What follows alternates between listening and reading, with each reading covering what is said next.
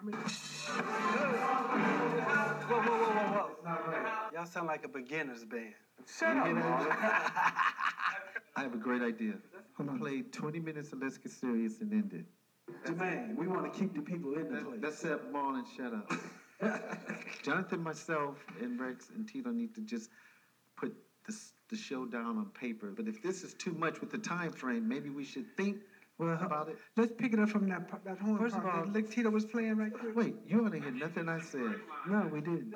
You've been out here for how many? Three hours playing this. Or Jermaine thought it was ready because he's over there playing the bass and booming real loud, but he's not listening with open ears. I'm listening to everyone out there, and at this point, they're not ready.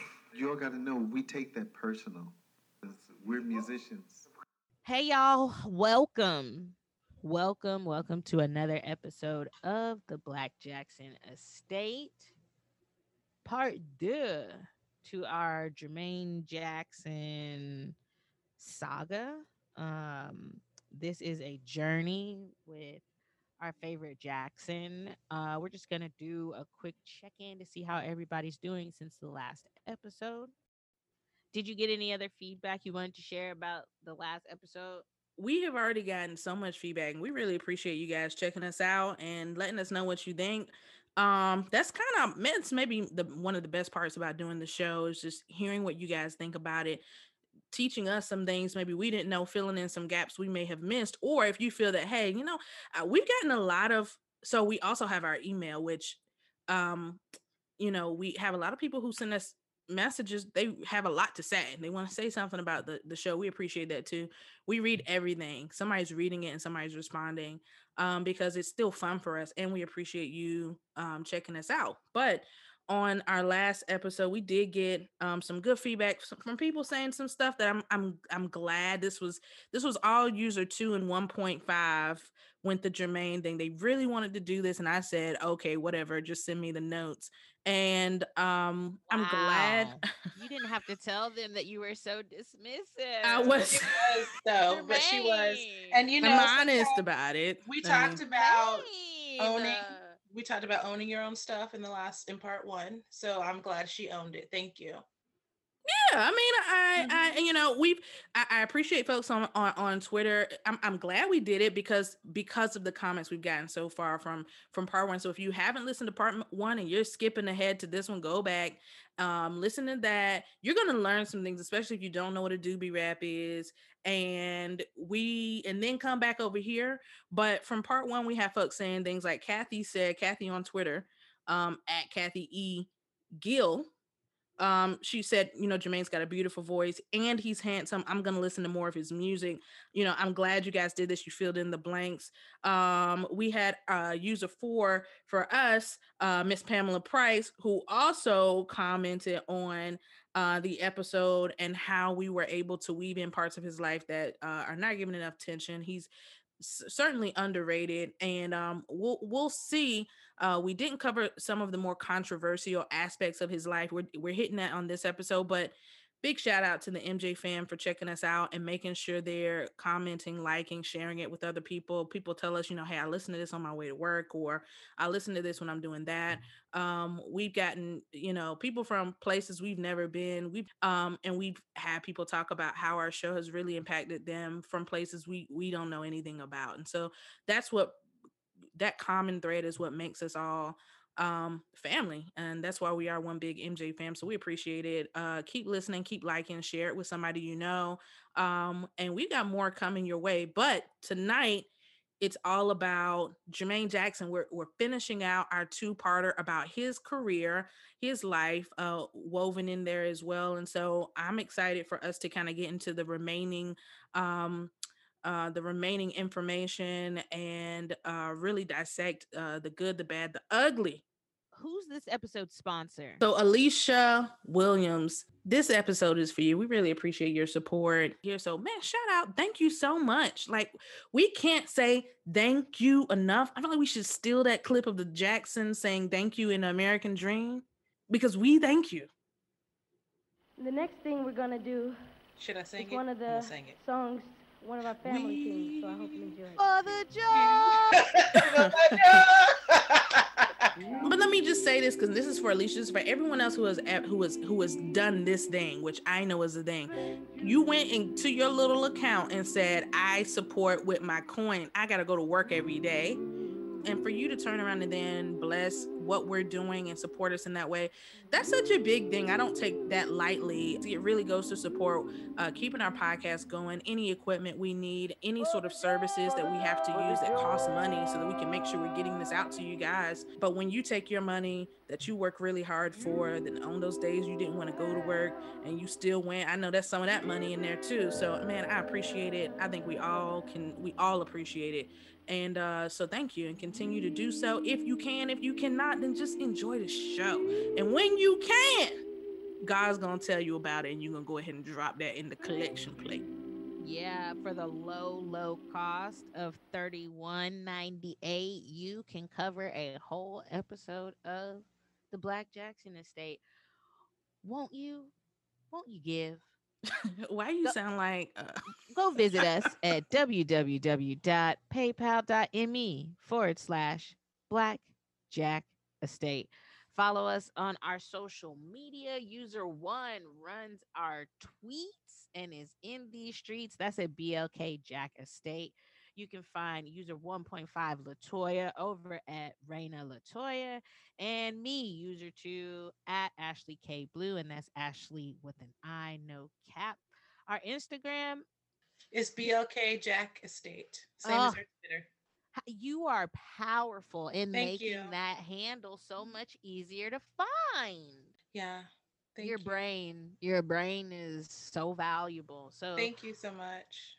Thank you you. can you can catch all of us on the Instagram streets, but user 1.5 is really just taking our Instagram to the next level. So um, check us out over there Mhm. as well. So uh, last thing I'll mention, please, wherever you're streaming us right now, if you're not driving or cooking or possibly lifting something heavy, um, stop what you're doing. Leave us a comment right now on whatever app you're using to stream us or Apple Podcasts, um, SoundCloud, Overcast, Spotify.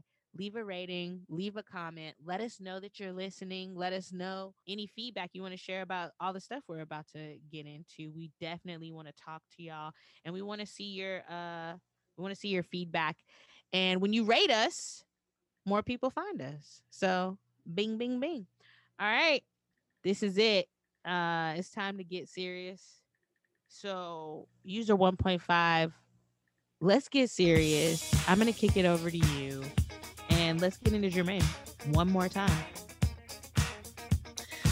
So we should insert let's get serious right here. Yes. All Mm. So let's it. get serious. Part two of the Jermaine Jackson episode on My Brother's Keeper. So let's get serious. We ended the last episode talking about, or just starting to talk about Let's Get Serious before Ashley had to go get some water and I had to go get a snack. So Let's Get Serious was released. The album was released March 17th, 1980, and it reached number six on the Billboard album charts. It was number one for five weeks on the Billboard R&B charts, and it's had it's had to, to date over 900,000 copies sold in the United States.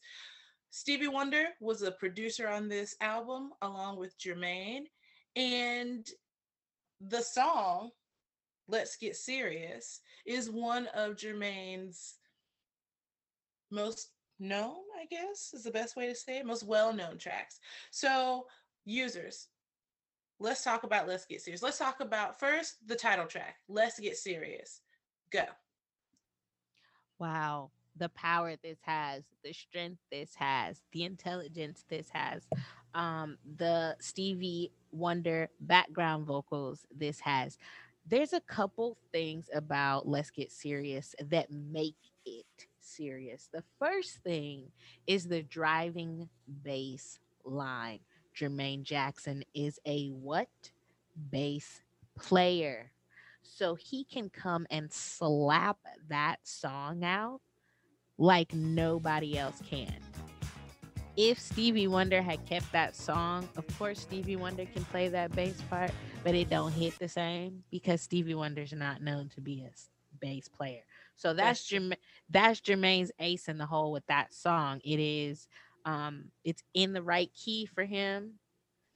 It is a up tempo, which is something that he strives to do often and is very difficult for him. So it's like a not up tempo, maybe it's mid, that's considered mid tempo. Yeah, it's got a nice little groove to it. I wouldn't call it up to. It's not like dynamite, you know. It's Right. It's You're got right. groove to it. Yeah. You're right. And I think that mid tempo, sultry range is perfect for Jermaine. And then he can play his bass. And um, it's cool. When he sings the song and he's not playing bass, it's less exciting for me. And a lot of the 80s performances on live TV or recorded TV, that's what we got from Jermaine. Hate those. Hate those. Um, but I I love that it has a radio version and an extended version because I'm gonna play the seven minute version every time. I This song came out. This version. song came out in 1981. I thought it was 1980. The album dropped in 1980. It was nominated for a Grammy in 1981, but it came out in 1980. Yeah. God, The song It came was out the in first- 1980. It was the first single from the album. Mm-hmm. The song came out in 1980. Oh wow! I wonder who else was nominated that year. Uh, I can tell you. Um, so Well, time out before. Let, let me get my piece on this because y'all really Mhm. went overboard with that. It's a six out of ten. Okay, Uh, it's not a bad what- song. It's not a bad song. It's a good song. uh-huh.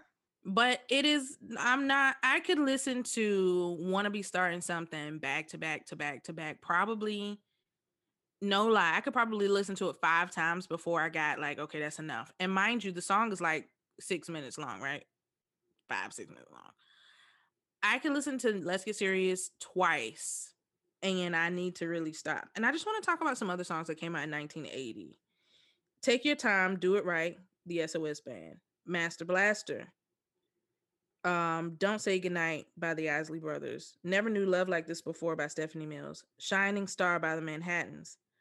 Um, I'm Coming Out, Diana Ross. Lovely One also came out that year by with his brothers. He was clearly Lovely one could not see. Let's get serious. I said it. I'm not gonna I'm not even gonna respond. I just it doesn't make sense. If you Um, disagree, at me. I mean it doesn't make sense. So I'm Um, sorry. I'm sorry. You said "Lovely One" cannot see. Let's get serious. I said that. Mm, you said it with with your whole chest too. You I said didn't- Love. TKO by Teddy Pendergrass, 1980. Mm. It's just not. And if Now we're talking about that's a, I just named like a bunch of songs that are much better than Let's Get Serious. Let's Get Serious was Let's Get Serious was definitely commercially successful, but it is not one of the ones you throw out of the hat when people say, "Dang, 19 early 80s, what's your tracks?" Like if I'm, I'm gonna give you a list now, pick the ones that just make you go, "Ooh." When you when we get to Let's Get Serious on the list, we're not going, "Ooh," we're going, "All right." okay, listen. Wow. Maybe Just th- wow. maybe that's true. Okay. What's what I'm saying? Y'all bout, y'all went way too hard on it. Like, are we still being honest, or are we now just pumping them? We're being honest with a twist. Well, Okay. I, mean, I will say that "Let's Get Serious" on the Billboard Soul Chart, the R&B charts in 1980, Jermaine did manage to beat out Michael's "Rock with You."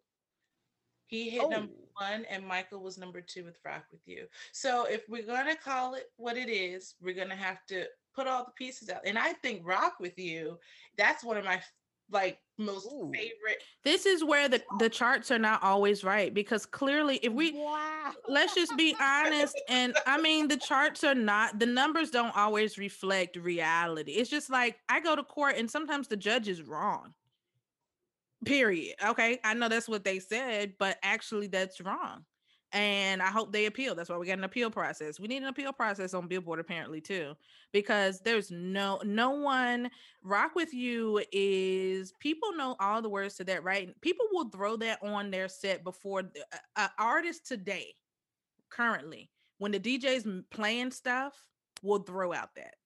So I mean, are we just being? I mean, if we're just being honest, it's not that great of a song. It's the best that he did. I, well, I'd it's one of the best that he did. Well, see, I don't think it's the best that he did. I think he It's- has other It's his commercially. It's his best. Commercially, yeah. Commercially, it is his best, and so I want to give him his props for that. And he said he sung that song a million times so Stevie could get it like he like. He Stevie was like Ike. You know, Stevie Stevie was just trying to get him to sing it like he wrote it, and it was just not. He said, you know, I don't think I got it quite right, and I could kind of feel where that was coming from. Well, if you That's a if you don't a- try to if you don't compare if you compare Let's Get Serious to Jermaine other Jermaine songs, right? I think you he, maybe it would come out a little higher in your rankings. Um, but to compare it to Michael is not fair. Um, and to to compare it to Teddy Pendergrass is not fair. Um, and I- Celebration, Kool and the Gang is 1982. but I understand what you're saying. Here's the thing though, with Let's Give me the night, the song that took him down at the Grammys. well, that's the one he lost to at the Grammys. But you know, Funky Town. the song was written for This time, the second time around by. Shalamar. We got This it. is, this is nowhere near the top 20 But songs of the 19 the song was written by Stevie for Stevie. Jermaine, because Berry Gordy wanted to give him a really good push into solo land, uh, begged Stevie to give that song to Jermaine, let Jermaine record that song. Uh, Stevie Wonder was going to do that himself. Had he done it himself, we we all know that we would have been talking about a totally different um, charting musical experience.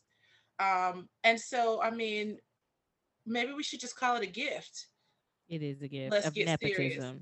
because It is definitely a gift of nepotism. Because he wouldn't have done like like you said in the article in the in the show notes. Uh, Stevie wasn't extremely happy with the way Jermaine was saying it. That's why. that's Stevie why he's on the track. with- yeah. Yeah, the S E R I O U S. He said, You ain't gonna never get this part right. Let me do it. You But never gonna get it right. Now I am ready to go. I ain't got no snacks. I ain't got no nothing. I, I gotta go home. Like, like, like Ashley said, when Jermaine is not behind that bass, I kind of look at him like, "What you doing, bruh? Why you? Where's your bass?" You know, because the music by itself is incredible. I love it. Yeah. Like, you could dance to that all night long. Once you add the vocals to it, it's not one of his strongest vocal performances. Like, I like "Don't Take It Personal."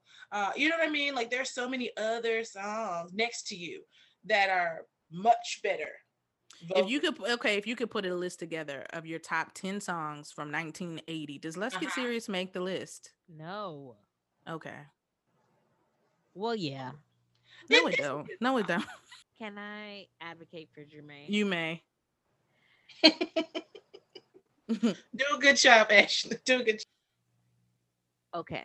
So, in Jermaine's biography about Michael, he talked about the Let's Get Serious experience. And he mentioned that Stevie kept yanking his chain until it was well after midnight and they were supposed to start recording at eight o'clock. So, have you ever considered that Jermaine might have just been very tired? And then Stevie Wonder beat Ashley, his is this your argument? Is this your argument? Okay, listen. Let me continue. Let me Okay. continue. And then Stevie Wonder goes on to beat his ass in several games of air hockey. So Jermaine gets a late session. He's got to play air hockey with Stevie Wonder and lose. He's got to deal with losing to a very much blonde Stevie Wonder and then go sing this song that he did not write nor produce and try to make it his own. I don't think it could have been any better than it is because he that was just a bad day for Jermaine. So the way the fact that we got let's get serious out of it is kind of just a stroke of luck considering the circumstances. I rest my case. So I'm scrolling through this list that user one has now sent of the top songs of 1980. This this place hotel is on it, and it, that really just sunk it for me. Oh God, yeah. Listen, Okay. Well, here we go. Upside Down came out that year. Oh Yeah. Oh shit. yeah, I'm just saying. Another one it's- bites the dust. Oh, but I'm, but God. I'm, but I, but let me. uh, I'm just saying. I just felt like y'all gave it a lot of gas, and I was like, oh, I don't know Well, about we're that. trying to give it gas because this is a Jermaine show. Listen, Well, at the end of the day, here's this.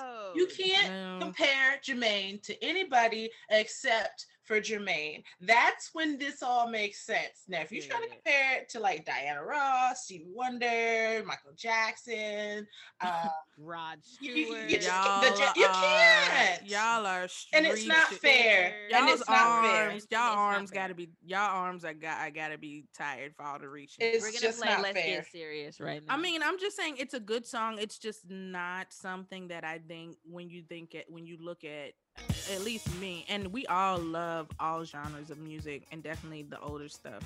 I'm it's just not one of the it's dated, it sounds dated today. It doesn't sound fresh. If we put Love TKO right on right now, Mm, mm, mm, let mm, me mm. tell you, it has Mm, a resonance for 2021. So does Michael Jackson's Rock with You. That's why people keep sampling it and finding it.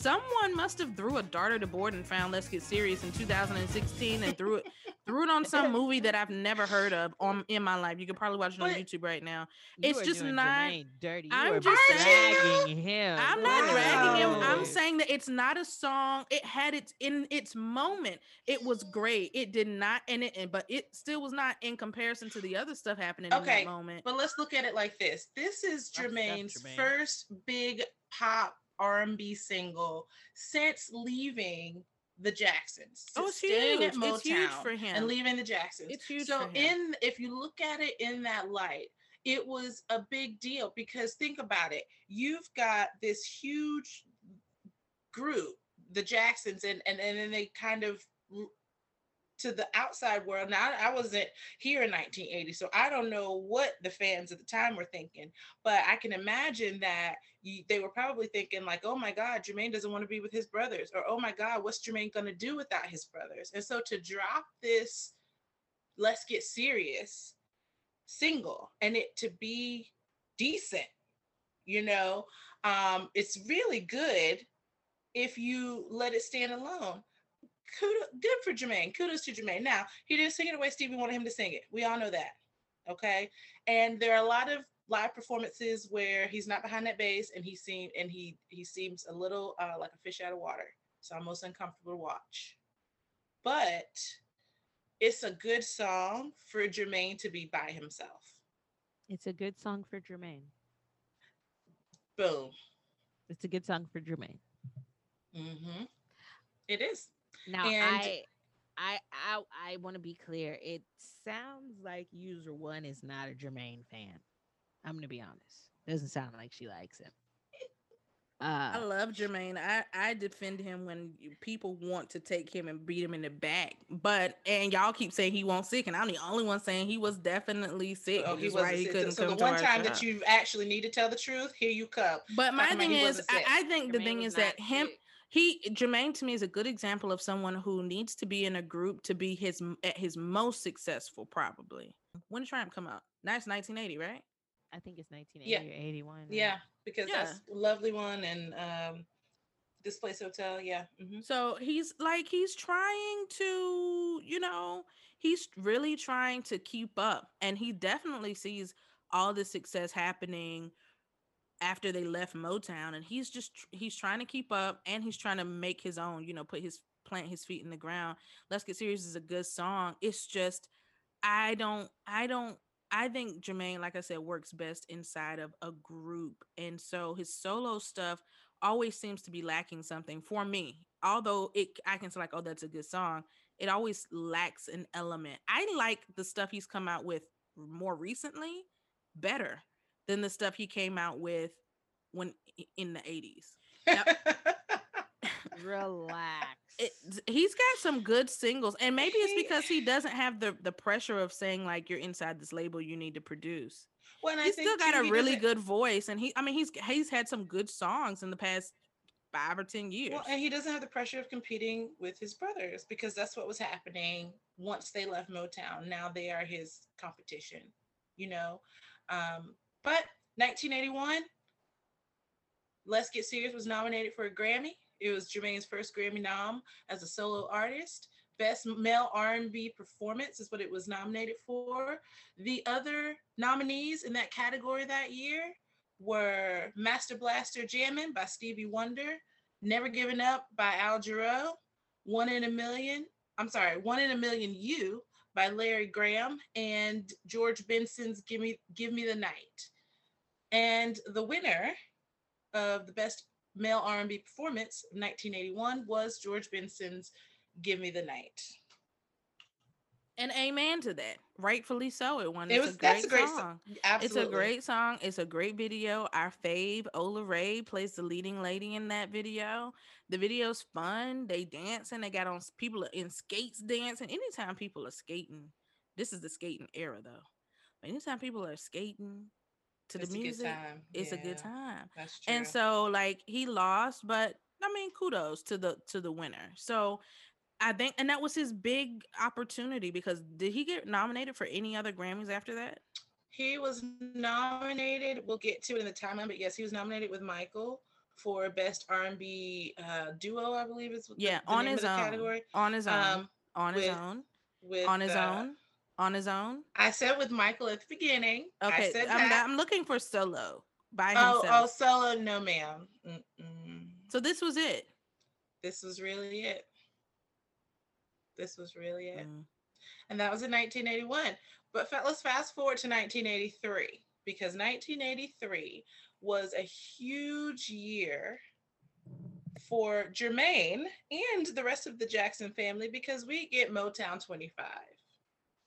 And this was the first time that the Jackson 5 were on stage, plus Randy, in years since 1975. So I'm going to toss it over to user two because user two loves the Motown 25 series. The original Jackson Five. Jackie, Marlon, Tito, Jermaine, and Michael. The Jackson Five. One of the fascinating parts about the Motown 25 experience is that most of the performers did a playback, which is fine. Um, but for and uh, most of them did songs that were exclusively Motown material.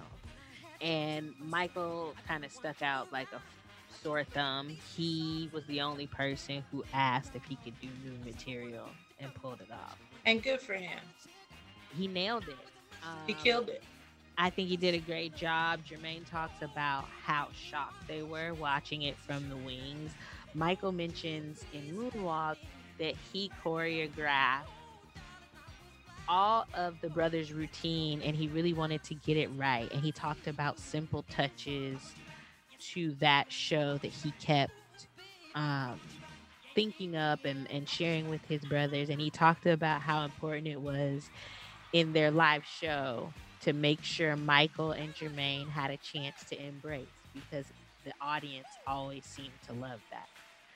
And it's right there. And every time after that, when you see them on stage, at some point they're gonna hold hands or they're gonna hug and share a microphone. Um, that was their thing. And he mentioned that he spent so much time making sure that that they got the brothers' performance right that he didn't actually choreograph the Billie Jean performance at all. He kind of just went out there and winged it. He had an idea of what he was going to do, but he didn't actually map out all the steps. And so, in a lot of ways, what we're seeing is a loosely prepared freestyle. Um, but he put most of his energy into that performance with the brothers, and I think they did a good job. Um, Jermaine didn't get to perform Let's Get Serious. I think that Oh, was a missed opportunity. Um, Oh, and I- you yeah, know what's funny? He didn't get a solo performance at all. Um, and I would have thought Jermaine would have advocated for that. I don't know why he didn't. Maybe he was just cool with reuniting with his brothers and knowing that that was going to be a big deal for them to see them all together on um, live television. Or well, wasn't you know that I always think like maybe because Mike because Michael said, you know, he only agreed to do it if he could do Billie Jean, right? Because Michael was very forward thinking in that way. Did Jermaine not want to seem like, you know, the like, oh, my father-in-law's in the show and now I get a solo spot like he did? Was he trying to like make his brothers not think that he wanted that solo spot, that he was just content being a part of the group again? Because he really did miss an opportunity. He he should have done something. Now let me say, the Motown 25 performance for anybody who hasn't seen it, uh, there are on YouTube. You can watch it. Um, I'm sure there are DVDs or you know that you can purchase if you still have a DVD player. But you almost forget everything that happened before Michael's performance. The brothers' performance was great. The Jacksons was great you know but then michael does this segue like oh you know it's always great performing with my brothers and i like the old songs but you know i really like the new songs and he goes into this to to the you know the the, the fedora and the billie jean and and you forget literally everything that happened before that because his performance was so freaking awesome and it's almost a shame to every other superstar. I mean, the only other performance that I remember vividly was Marvin Gaye performing what's going on. Yeah, and Marvin Gaye said Michael's performance fucked him up. Um, because Marvin was in a, the same situation where he was now on a new label. That was Marvin Gaye's sexual healing era, but he didn't want to ask Berry to let him sing his own material, and he he really grappled with that for a while and he went on a drug binge because he really wanted to and he didn't want to ask Berry to do it um, but he settled with making sure he did a nice medley of uh, the popular stuff that he did on Motown, but he really didn't want to do it. And when he saw Michael do his new material and blow it out of the box, he was so hurt because one, he felt like Michael's performance made him look like a schmuck, which is not true at all. Um, but he felt like it was a missed opportunity for him as well. And so I think about Michael, I think about Marvin, and then I think about Jermaine, who is actively, well, by that point, he's off of Motown, right? When they do that performance, that's 1983 ish, right? So maybe that's why. Was Marvin Gaye Okay, when did Marvin Gaye die? What year was that? I think it was 1983 or 84.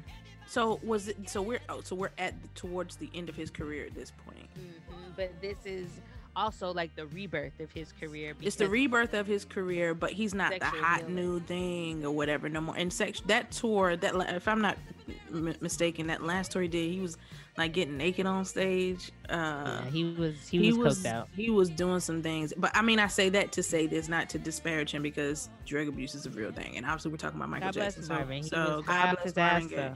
But you're not the hot new thing. You know that. You don't even feel that you have the right to ask for X, Y, Z, and so you don't, even though you actually do. He should and, have. Yeah, I mean, but I mean, can you imagine what was going through his head? Like Michael's coming, or like Michael's on the like. There's, but whatever, all that that was going on, and we also know he was, you know, on, you know, on drugs. I I can see where he didn't ask Jermaine I can't see why he wouldn't insist on a little piece of something because he definitely should ask. You know, Michael's on Epic, and I get that getting the biggest star right now in the world, you give him what they want. Michael's gonna get what he wants, but it's still your show, and you need to pump your artists right now, not just remembering the artists' successes from years past. And so, definitely, I think a missed yeah, opportunity for Jermaine to show his to flex his own days. solo muscles, but I love those songs. Uh, those were magic moments with all my brothers, including Jermaine. But, uh, you know, th- those were good songs. I, I like those songs a lot, but especially, I like the new songs. I'm trying to figure out if he left before Motown 25 recorded. Because if he's still on the label, I don't know. Well, so I do believe, honestly, I think he left uh, 84, 85 He did the Victory album. Um, You're right. he Yeah, did the have it in Victory album, which was on Epic, and that was an issue because the Victory album was not on Motown, but Jermaine appeared on the album with his bro- and the tour with his brothers. Mhm. Um, so and that was an issue for Berry Gordy. I don't know why time. Jermaine had to get a check. Of course. He Well- wasn't. He was not hitting it at Motown. But if I go on this tour, um, I'm going to make this coin. They split it even. Stevens. We talked about this before. There was no extra allowance for the man doing the lion's share of the work. They Okay. split it even, even though people were buying the tickets, you know, in large part for him. And he was doing all the all the aerobics. So I mean, I'm just saying Jermaine had to go get that check, and I don't blame him. If Berry Gordy don't like it, then you got to deal with Daddy later. You got to deal with Daddy and Well, let later. me let me correct this. So Jermaine left Motown in 1983 for Arista Records. Oh, The okay. the issue of the tour was that he was singing Motown songs they sung a bunch of Motown tour. songs on the tour. on the tour. Um, and he had just left for Arista. Um, his first um, his first record with Arista was well, he worked on the Victory album. Um, and Dynamite was his first album with Arista Records. It was released on April 14th, 1984. Dynamite was terrible. It sounds like it sounds Oh, like a continuation of Ashley It is so upset. She is Dynamite is ruthless. terrible. On That's one of them songs. You know how they, you know how a form of torture is to put the same song on and loop it. I feel like And Dynamite, that's not. It's not that bad. It's, Dynamite no. would work perfect in that scenario. Dynamite had a No. bomb ass pop. They couldn't give you something like you couldn't be in the torture chamber with something like Billie Jean, because that's not actually helping to break you down. I was really fascinated with the glow in the dark uh ambiance and how it how it glistened off of his skin because really Jermaine had on a lot of baby oil and or Vaseline. Like no joke. He was very slippery in that video. And he also I think had it was a like good- a I think he had an ear feather or a hair feather situation going on. It was This fun. was when Was the curl was Jermaine- still dripping. was the curl was still dripping at this time. Was so. Jermaine an innovative artist? No. Was Jermaine? Do you think Jermaine was a creative artist? Yes. No. but you know, think- look, I think, but no, I'm saying I think this is where we start to understand what's going on. well, here we go. But listen, the dynamite era for Jermaine, he was doing a lot. Okay, as we've unpacked in previous podcasts, he released his albums really close together. Okay, but the dynamite era was was it was a lot going on. So he released Dynamite in April of 1984. He releases Victory, the Victory album that he's on, July 2nd, 1984. And then he goes on tour, the Victory Tour, in 1984. And it was a lot all happening at once. So you've got Jermaine pumping his own new album on new new label. You've got Jermaine on tour with his brothers pumping the Victory album, which we've already discussed in previous podcasts. That And Thriller is still charting. And right, and Thriller is kicking everybody in the ass.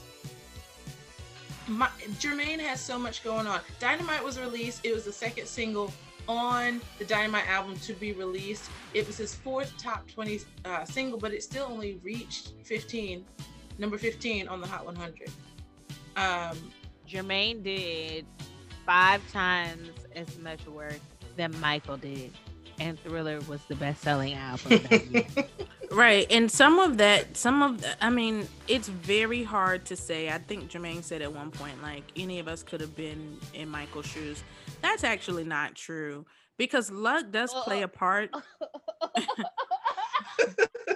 Mm, no, I know that's not convincing because luck is a thing, right? Every uh, like people think luck doesn't happen. It definitely happens. Check out this uh, whole thing happening with GameStop. Let me tell you this: Jermaine's work side by side to someone like Mike, not even just Michael, there are other artists we could throw out here, Stevie Wonder or whatever. You can tell artists that have a real strong pen and hand and writing their music, whether it's lyrically or the actual composing of the music. Jermaine doesn't have that thread, it's other people feeding him.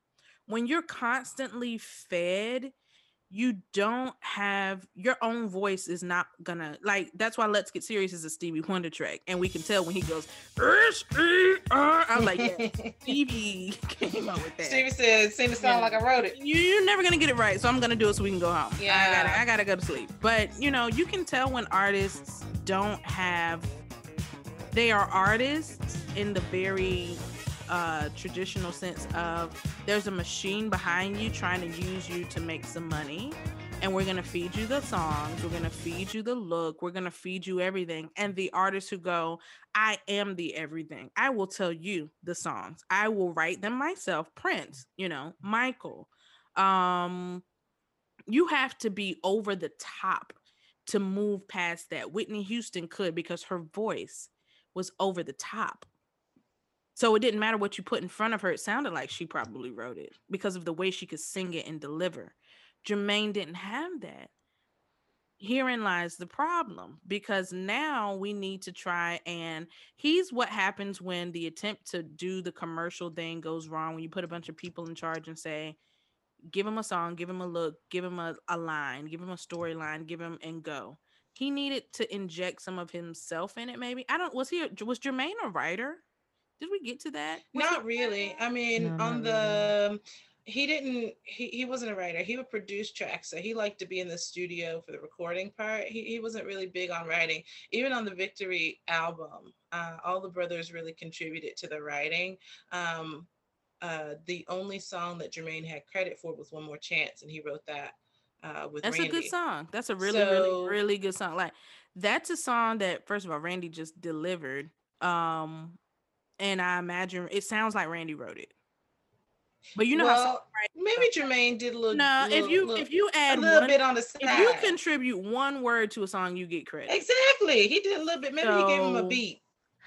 and I get songwriting credit. I don't mean I'm just saying it sounds like Randy wrote it. That song sounds like Randy wrote it. He From what we know probably about Randy's writing. So in You were Not Alone, he doesn't talk a ton about writing. He mostly be talking about the vibes. Like like how Stevie Wonder beat him on air hockey and then he went and sang that song. Like he doesn't give us a ton of information about the songwriting process and he doesn't talk about it much except um he talked about Michael getting sick and this was an interesting part of the book and it segues into the word to the Badd era which we're not quite there but we're on the way um Jermaine talks about watching the news and seeing that Michael Jackson was admitted to the hospital. You know, he assumed he was staying at, in Century City. So he goes to the hospital and he finds Michael. And it turns out Michael had been suffering from really bad headaches after the Pepsi commercial where he suffered third degree burns to his head. And so he's in the hospital, and this is the first time Jermaine mentions that Michael's uh, taking Demerol. And he stays the night with him in the hospital. And when he's leaving, Michael tells him, well, he tells Michael he's going to move to Atlanta to work with L.A. Reid and Babyface. Mm-hmm. And Michael tells him, make sure that you come up with your own melodies. Mm-hmm. Yeah. And He needed to. He needed. I. I really. I really. And like again, I think this goes back to my thesis statement. it was good advice. Jermaine works best inside of a group scenario. Okay. First of all, when Michael left and did his own thing, I think there was a paralysis inside the family. What are we going to do? Michael's truly done, right? But it didn't hit right away because the money was still good. But it should have hit right away so they could start planning what was next. Because the fan base was still there, especially in Black America.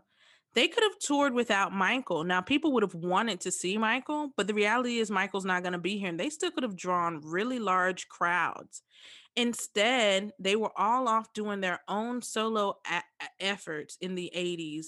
And we would have to take, we could take two songs from this album, a song from this album, two from this one, and make a good album. But individually, they're flops. Wow. And and and and I mean, I'm talking about commercially. They're just flops individually. But together, if we would have took Jermaine's track over here, Jackie's track over here, Marlon's track over here, um randy's track over randy had the better uh, of all of them but you know we could have made something but the truth is if they would have stayed together and maybe came out with an album in 1980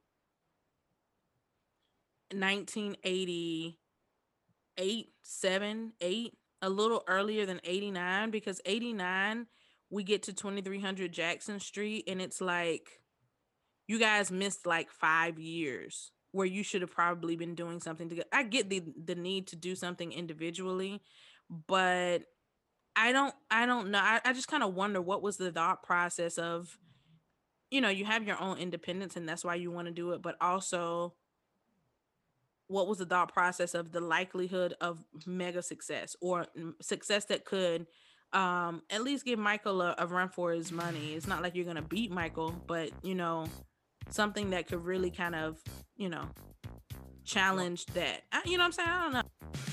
Tell Me I'm Not Dreaming was the one and only time that Michael and Jermaine collaborated other on on a, on a single uh, where it was just the two of them. What do you guys think about that track? There was a lot of uh, controversy surrounding the release of it because Michael didn't want to be overexposed, he didn't want Tell Me I'm Not Dreaming to be released as a single. And so it was released as a promo single as opposed to an official single, which is why it didn't chart for Billboard. Um, it was one of the songs that Jermaine says in his book that he does believe would have been an outright number one chart topping single had it been released as an actual single. So, how do you, user one, I'm especially wanting to know how do you rate or rank Tell Me I'm Not Dreaming in Jermaine's category of work? Best song he ever did as a solo artist. Best song he ever did as a solo artist. Michael came through on the track. It's a hit. He's right. It's a number one. And Michael Shady Boots Jackson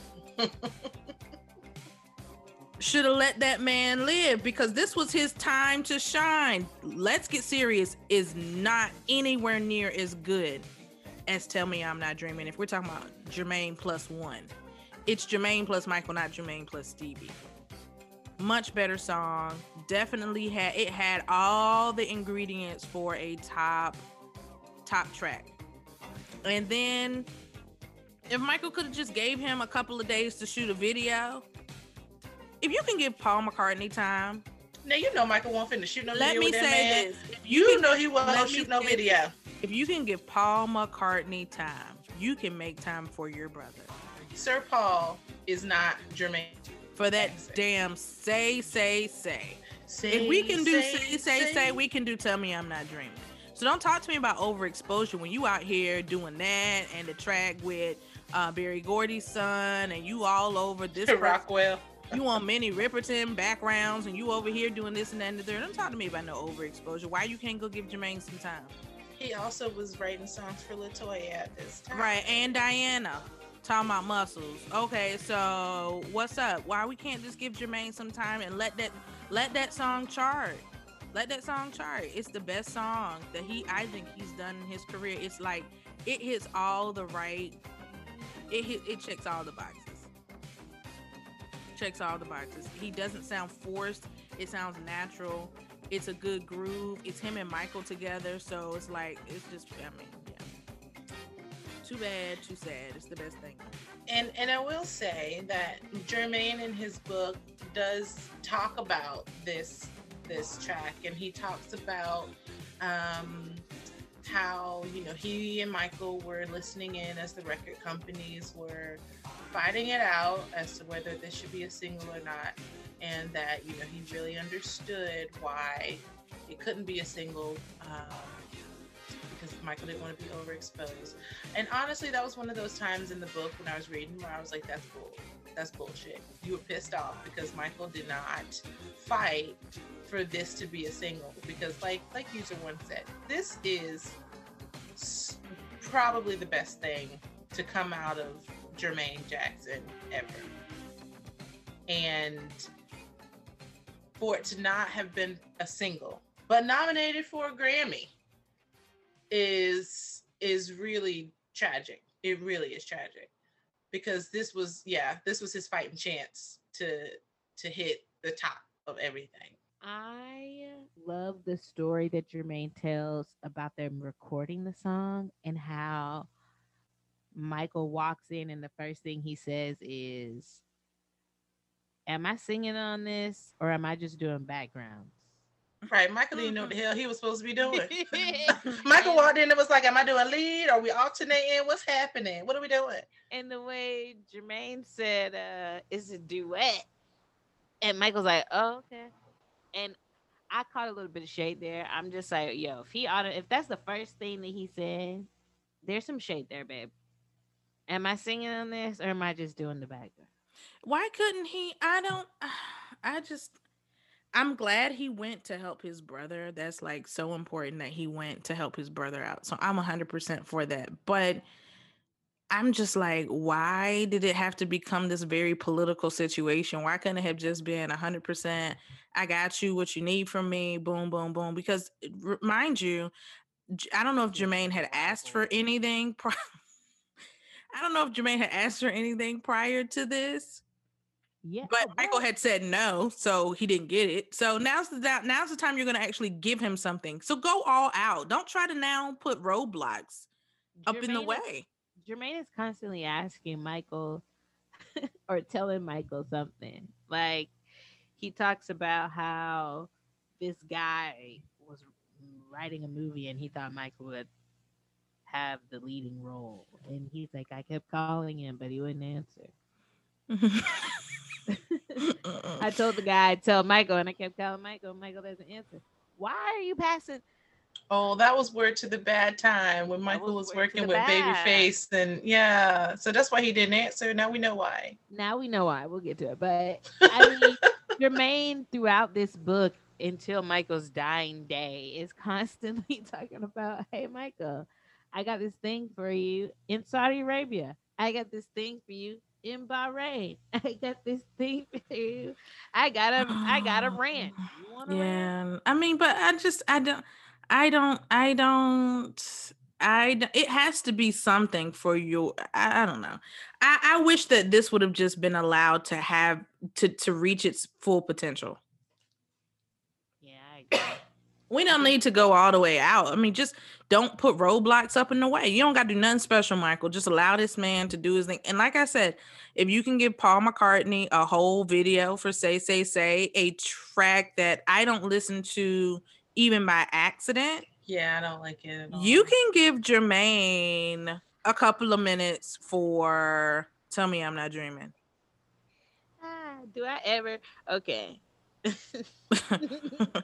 I'm thinking about that clip that I recently cut of Say Say Say when uh I did it when they uh stormed the Capitol. It was really inappropriate. oh God, Jermaine. It's one of those. Come on now. He could have done. He could. I think. I think we could have done a little more for Jermaine. That's all Well, I'm saying. you know, Jermaine's got a family now. He's got a mistress or What's all that got to do with Oh, Michael being on the track? What's Yeah. any of that got lot to to do with Michael being on the track? Oh my god. I'm just saying he had a lot up against him at that point, and Michael kind of just gave him one more L. Um, it was unfair, but I do love the Dynamite cover. I think it's one of Jermaine's best covers. It's in the backyard in Havenhurst, and he has on this very fun purple, green, and black. It's like the rainbow fish kind of a vest slash I don't know. It's like a some some type of royal garb that Jackson Brothers Yeah. wear. That's a very, Very Jackson festive. jacket. It's very Mhm. Jackson. It's very Yeah. the very Jackson jacket is a perfect summary. Next to a bust, no less. Mhm, Of who? We don't know, but it's in Katherine's backyard. but it's in the backyard. So why not? So why not? So going forward in the timeline, we've got that was in 1985. He was nominated, lost his second nomination for a Grammy for Tell Me I'm Not Dreaming. And then we roll on to 1986. So in 1986, Jermaine Jackson releases his Precious Moments album, and he embarks on his very first solo tour throughout the United States and Canada. He had fi- 23 dates, and the tour was from March until September of 1986. Now, 1986 was a wonderful year because that is the year that user 1.5 was born. But the tour wasn't that wonderful. So his set list was uh, short and sweet. He opened with Tell Me I'm Not Dreaming. Uh, without Michael, I'm 99.999% That's a rough sure. start, Jermaine. And, right. I mean, he started really ambitious. Uh, and his second uh, track was "Come Come to Me," one way or another. Uh, then he does "I'll Be There" and a J5 medley. We all know that medley. Uh, ABC. Um, y'all help me. I want you back. Stop the love you Stop save. the love. Um, I'll be there. Oh, you already said I'll be he, there. yeah, he did. I'll be there as his own standalone. uh, which was Oh, he very ambitious as well. His verse. No, ma'am. He he He sang the sang the entire thing? song. Yeah, he that was again very ambitious for his first solo tour. Um, and then he he goes to feeling free. Let's get serious. Do what you do, which is actually one of my favorite Jermaine Jackson songs. Daddy's home, and I think it's love. Hey, so have you heard him sing I'll Be There all on his own? I'm sure he did it at his Vegas shows as well. Don't we have video of that? I would like to hear that. I I don't want to hear that. I, okay, so you saw how episode 16 kicked off with that live performance that you shared with us, user one. Mhm. What song was that? Um, Can you feel it? Was that Can you feel it? I don't remember. It was wanna be starting something. And he, Okay, what he pinned it first of all, down. Can he I pinned it say, down. What do you want to say? He pinned it down. He okay, pinned Jermaine it down. is bound and damn determined to to do 100% live performances on songs that he was never on. He does. Can you feel it in in that in like one of his shows? Like Nick, you weren't even on that track. You like seriously? I love Well- Jermaine's tenacity and work ethic. It's just top tier. Lovely one. He's doing lovely one. You weren't even on that album. So, Why question you? the Yeah. set list that we saw in Mhm. Morganton, North Carolina in 2019, a show in which Jermaine did not attend, and they explicitly said before the curtain went up that Jermaine was sick. Do you think that Jermaine was the one who put Why You Want to Trip on Me in the set list? Because it's the way that that song jumped out, I feel like that was a Jermaine thing, and he mm-hmm. wasn't there to deliver. Did and they so do that Jackie to song?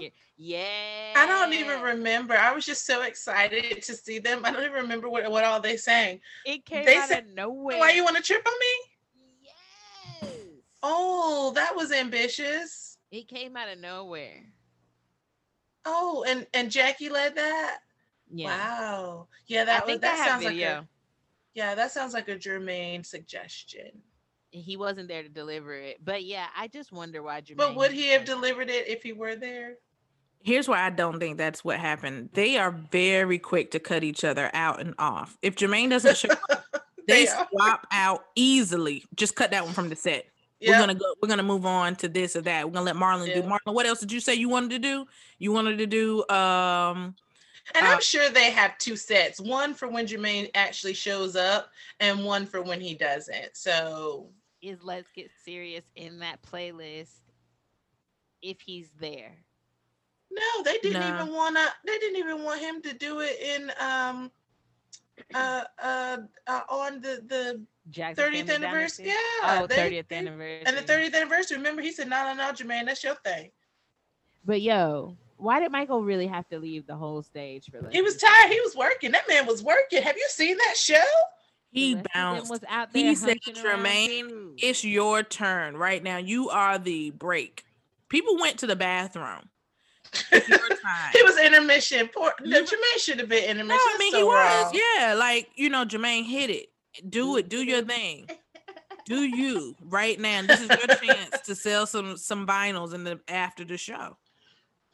Somebody heard "Tell Me I'm Not Dreaming" at the Victory Tour and said, "I'm going to go buy that album."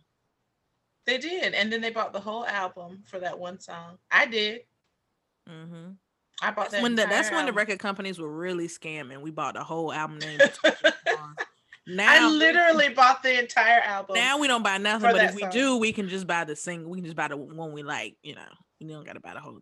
So 1988, uh, Jermaine um, and Hazel unfortunately called their what 10 plus year marriage quits, and he embarks on an Australian tour. He does 16 shows in in um, across Australia in Melbourne, Gold Coast, Sydney, Brisbane, and they were not as successful as uh, his uh, his Precious Moments tour. But fast forward to 1989, and this is a really pivotal moment just in his personal life. This is when uh, Jermaine Jackson goes to Bahrain, and he kind of talks about it in his book. He talks about it in, in a really beautiful way. Going to Bahrain, uh, which is a um, an Islamic country, and seeing the people, meeting the people there, and seeing the people there, and seeing how how beautiful they were, and how nice they were, and how devout they were. And he actually ends up converting to Islam in 1989 while on his trip to Bahrain. He went to Bahrain, I think, to get his mind together because he had just uh, divorced Hazel, or she divorced him. And uh, I think he really needed to get his life together. Um, but his conversion to Islam really guides the rest of his faith and a lot of his life going forward. He converted to Islam and then did Word to the Badd. Oh, geez, we're getting there. He did. He I'm did. just trying to get my order right because sometimes we backslide and it just feels like he converted to Islam in 1989. Ooh, I know Islam don't teach that. 1991. Here Islam we teaches are. better than that. Islam teaches better than that. we need that. to insert uh, uh, like a dun, da, da, da, word to the Badd. Okay, 1991. This is literally where we all have been waiting to get. Okay, since we started this podcast. Word to the Badd is in 1991. It is a single from the You Said album. It features uh, TLC, uh, namely uh, T-Boz from TLC, and it is released on LaFace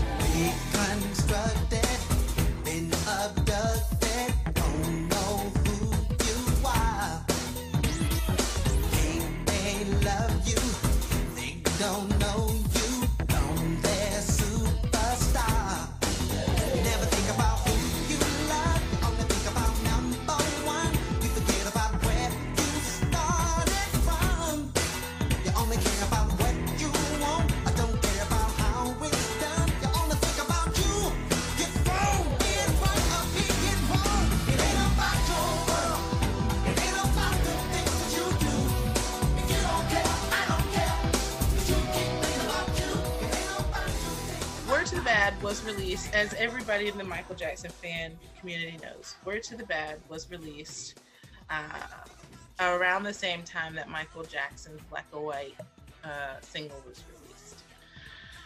This is his most controversial song. Um, there were two versions released.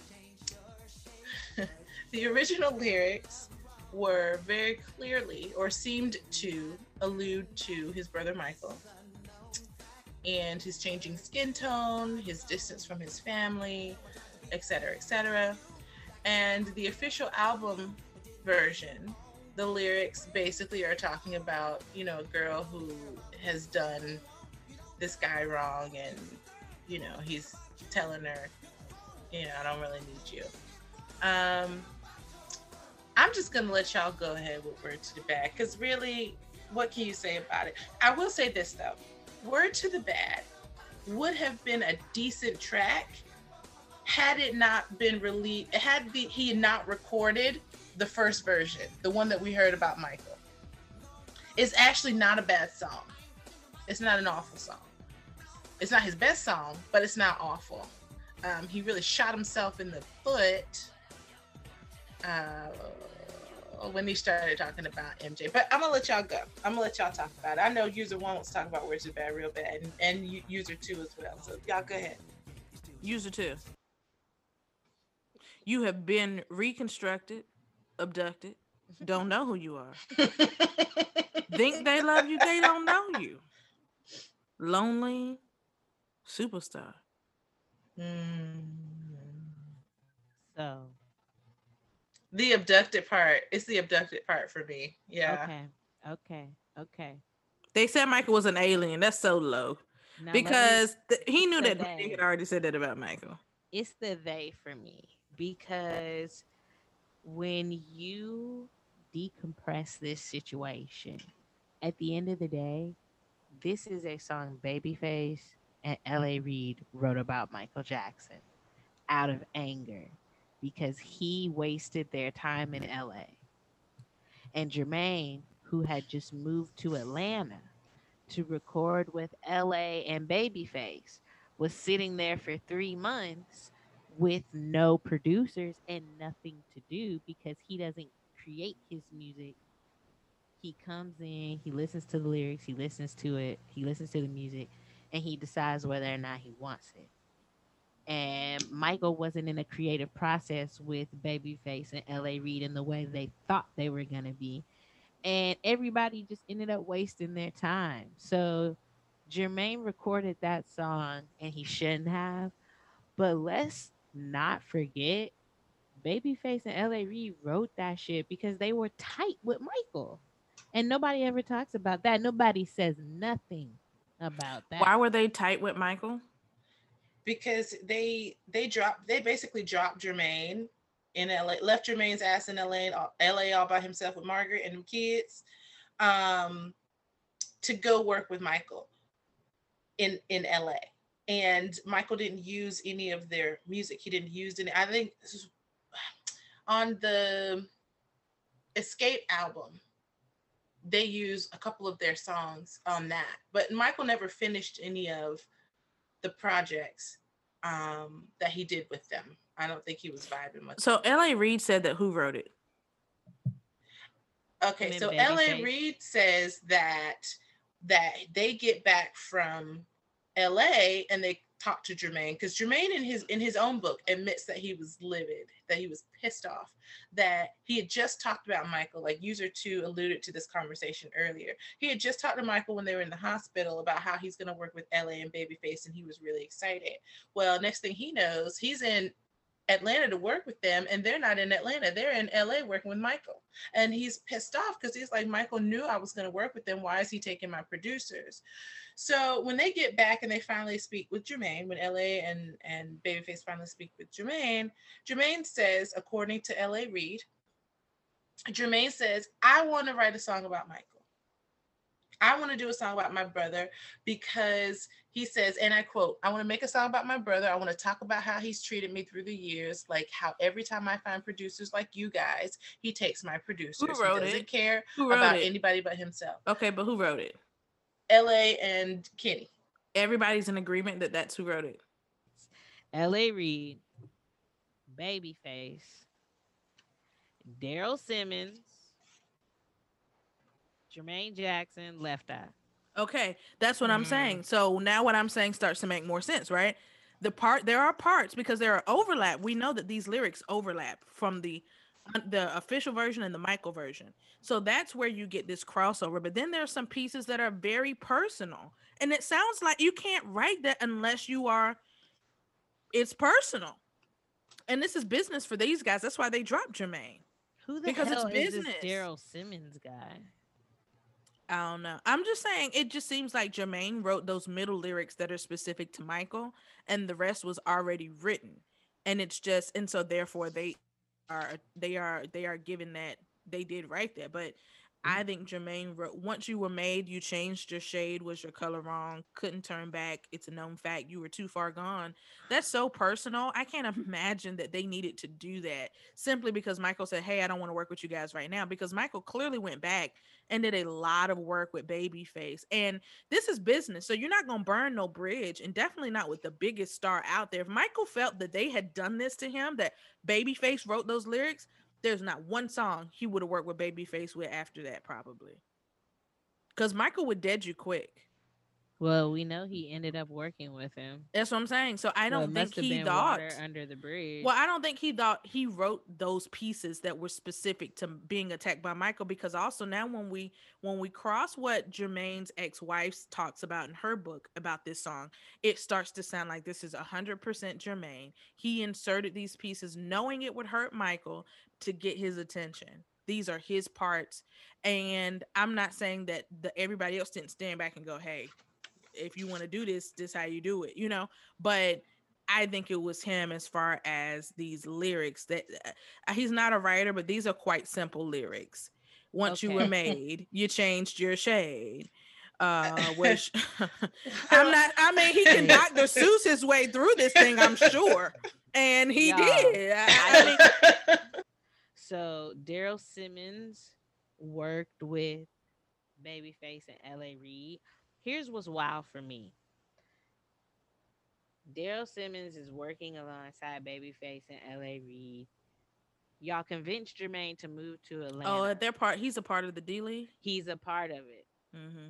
So you convinced Jermaine to move to Atlanta. Daryl's ass could have stayed behind with Jermaine. At least, like somebody could have stayed. Somebody could have stayed behind for Jermaine. This Why is would the you do that where though? Why would you do is- that? This is Why would you do that, Ashley?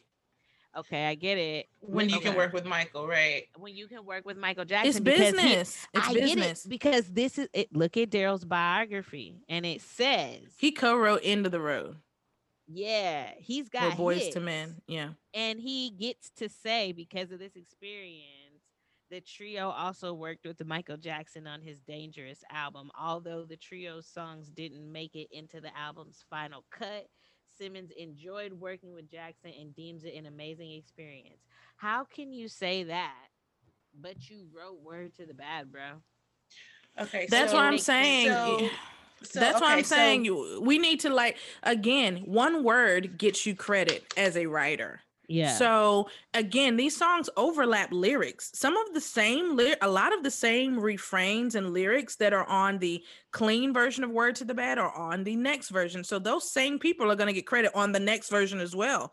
The difference in those two versions is one name, Jermaine Jackson, which makes me go, he added the nasty pieces and now he's a songwriter on it. The second version. Well, let me, let me read you guys from Jermaine's book what he says about. Don't that make sense to y'all? Okay. So he says something about Michael's reliance on Bruce. Uh, he's talking about Bruce uh, Swedien.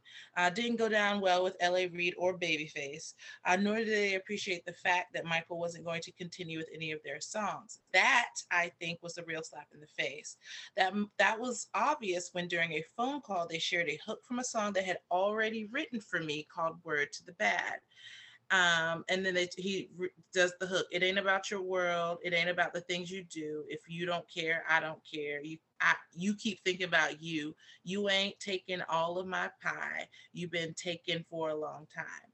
Okay? Then he says it's one thing to write vocals quite another to release them as a single.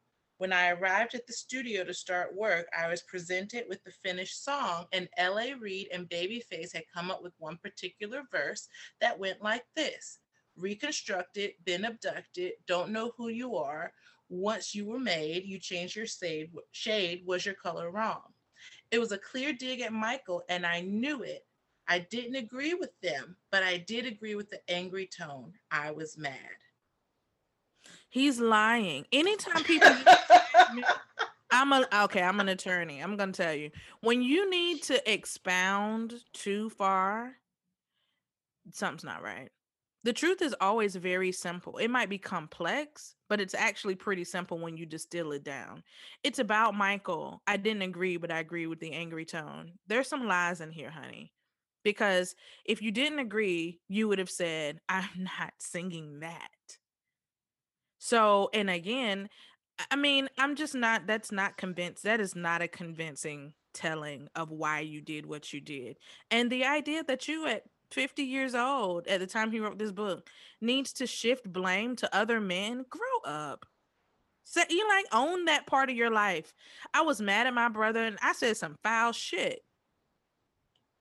Well, I mean, he and I couldn't that. take it back.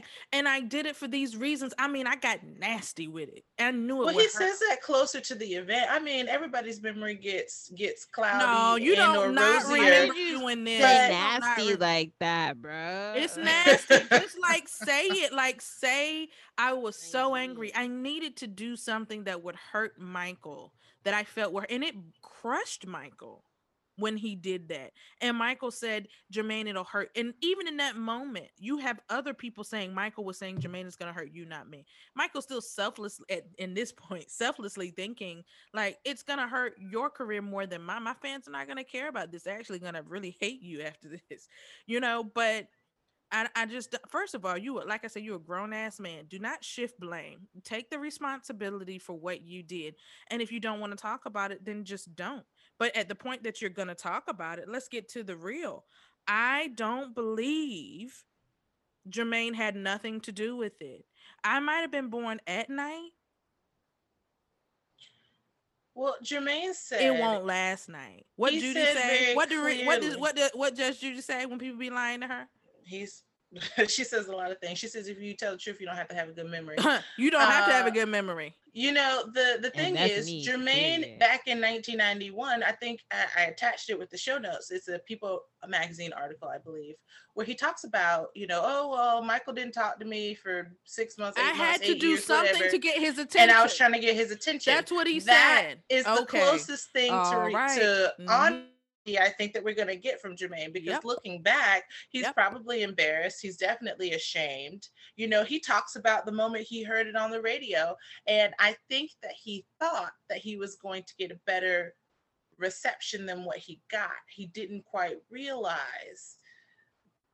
I don't I don't know how he didn't realize what Michael's stardom looked like at that point. I mean, Michael's was on the Dangerous album and he had just released Black or White. So I don't know what the hell he thought was going to happen, but it clearly didn't go down the way he thought it was going to go down. My thing is this, even if and I don't believe that he didn't write parts of it. I think he Dr. Seussed his way through part the nasty part. Those those that's his voice. Sounds like him. One two one fish, two fish, blue fish, green fish. He did that through those parts that were very nasty and personal. LA and Babyface could not write it. It's too nasty and personal. They don't care. You know, they like my they're probably fans, you know, and from the and it's a it's a business proposition. You worked with Michael, it didn't work. And we all know how songwriters and how songs work. Just because it doesn't work today doesn't mean Michael might not pick it up for the next album and throw it up there. Why would you burn that bridge? You wouldn't. But let me tell you what you would do. You might be a little salty about it, but then you hand, you might put some seeds in Jermaine's ear, like, bro, you could go this direction with this. Because I always imagine, I mean, eh, but my thing is this even if you want to say they wrote it, let's say they wrote it. It doesn't matter. Jermaine has to be responsible for what he did, which was he chose to sing it. He chose he knowing that it was he was clear clearly with knowledge that this was about Michael. And he chose to do it and he did it because he was angry and he was hurt and he was mad and he wanted to hurt him. We can take away who said what, who did what, and that's what I don't like about that part of his book that y'all read. Let's not bring all these other men inside. You are a man, stand on your own two feet. What did Well, you I mean, he said that he was angry. He said that he knew that it was Mm-mm-mm-mm. about Michael and he shouldn't have done it. Here's the thing about Jermaine that I don't think he maybe understood, and I don't know if I don't know what his issues are, or we know what his issues are, but I don't know why he didn't understand this. It doesn't matter who wrote it.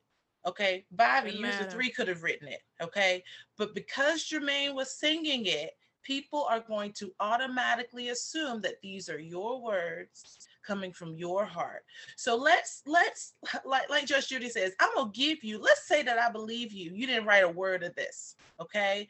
And you thought that it was gonna be deleted after you recorded it, because he says that as well. Oh, I thought they were just gonna delete it. Okay, So we wasting money. That's what he said. and everything thought- to delete yep. it. Come on, he thought that they were just going to delete it. Let's Can't let's give here. him let's mm-hmm. give him those points.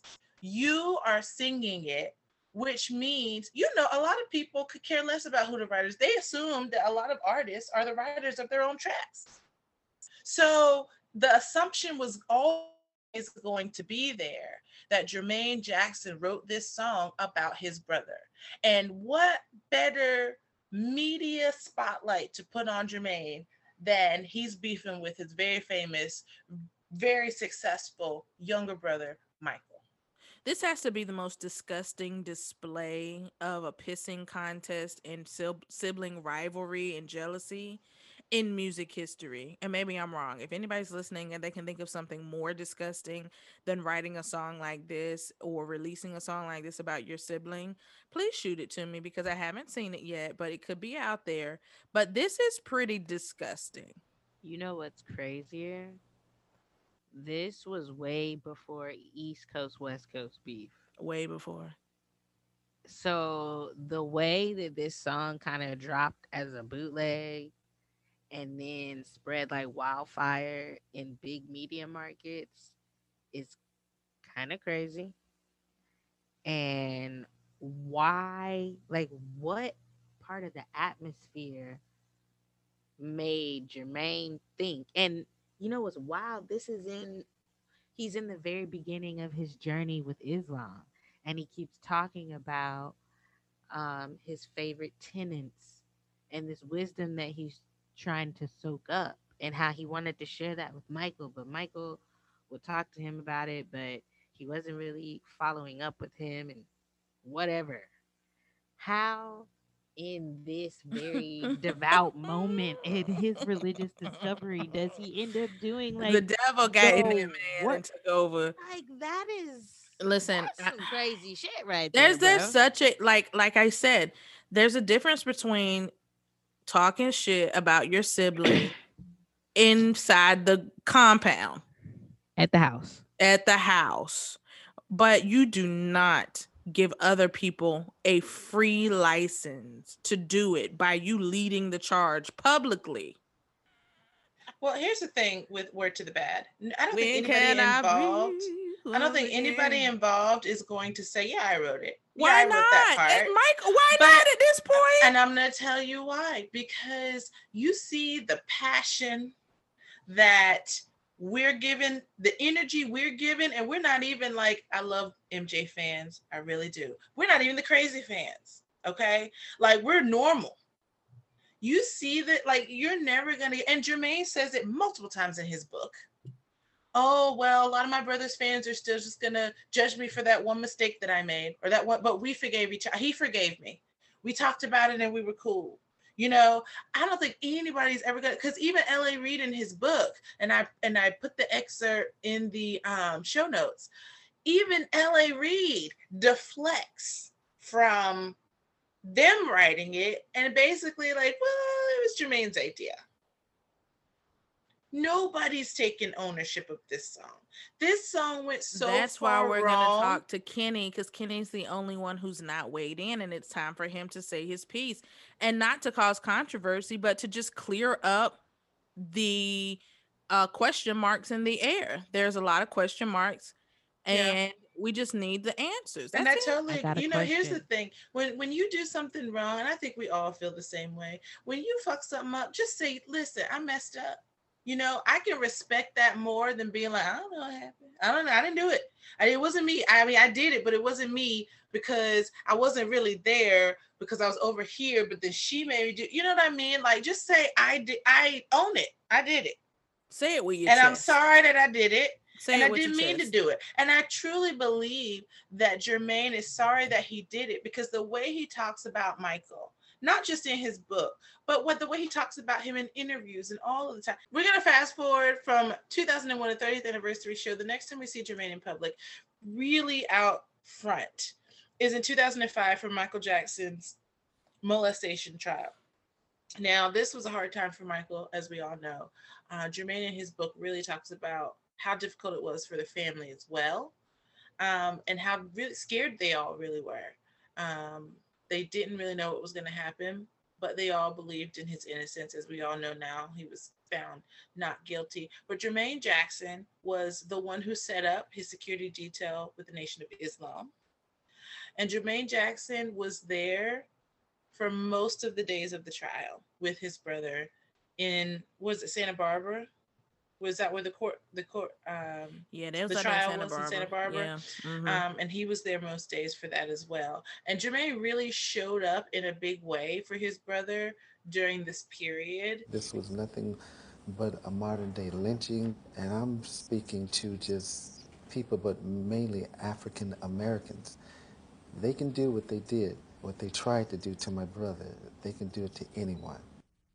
Tell me about the decision, the family's decision to say, we're all coming together and this is what we're going to do for Michael. Well, I'll tell you, it happened when they first handcuffed him because handcuffing Michael was like handcuffing all of us and handcuffing the black community, as far as I'm concerned, because this was all done on purpose to dethrone every success that any black, whether it's in sports, theatrical, or whatever, to mm-hmm. try to dethrone what they've achieved. And, and uh, but how we came together was because you're messing with him, you're messing with us. Walking Michael Jackson to a courtroom to hear a verdict of all these counts that were thrown at him, it's like walking him to the electric chair. I felt. Wow. And he walked in there, he stood up. I think this is where Jermaine fully tapped into his ba, ba, ba, ba, big brother era. And he was constantly pitching something to Michael. And around this time, Michael was, to a certain extent, living off of certain people's generosity. And if Jermaine's teeing up uh, what appears to be some free living expenses in X city for X amount of days, why not pop over there and see what the fuck is going on? You got time now. You know, you're not on the dangerous tour. That's for sure. So I think this era of um Jermaine in Michael's life is very much like superhero trying to provide things for Michael that he may have needed. Um, I think Randy filled in a lot in that space as well, but that's pretty much what the book weaves in and out of business dealings that Jermaine's got going on and things that he's constantly pitching to Michael. And it really ramps up around this time. And we briefly talked about this uh, prepping for this episode, user one and I, about Jermaine saying he had an exit plan. And actually, I put this user 1.5 when I, I shared this video of um, Jermaine doing an interview with Snoop Dogg. Did you watch it? I did. And you saw where Jermaine was talking about he had an escape plan for Michael. Mm-hmm.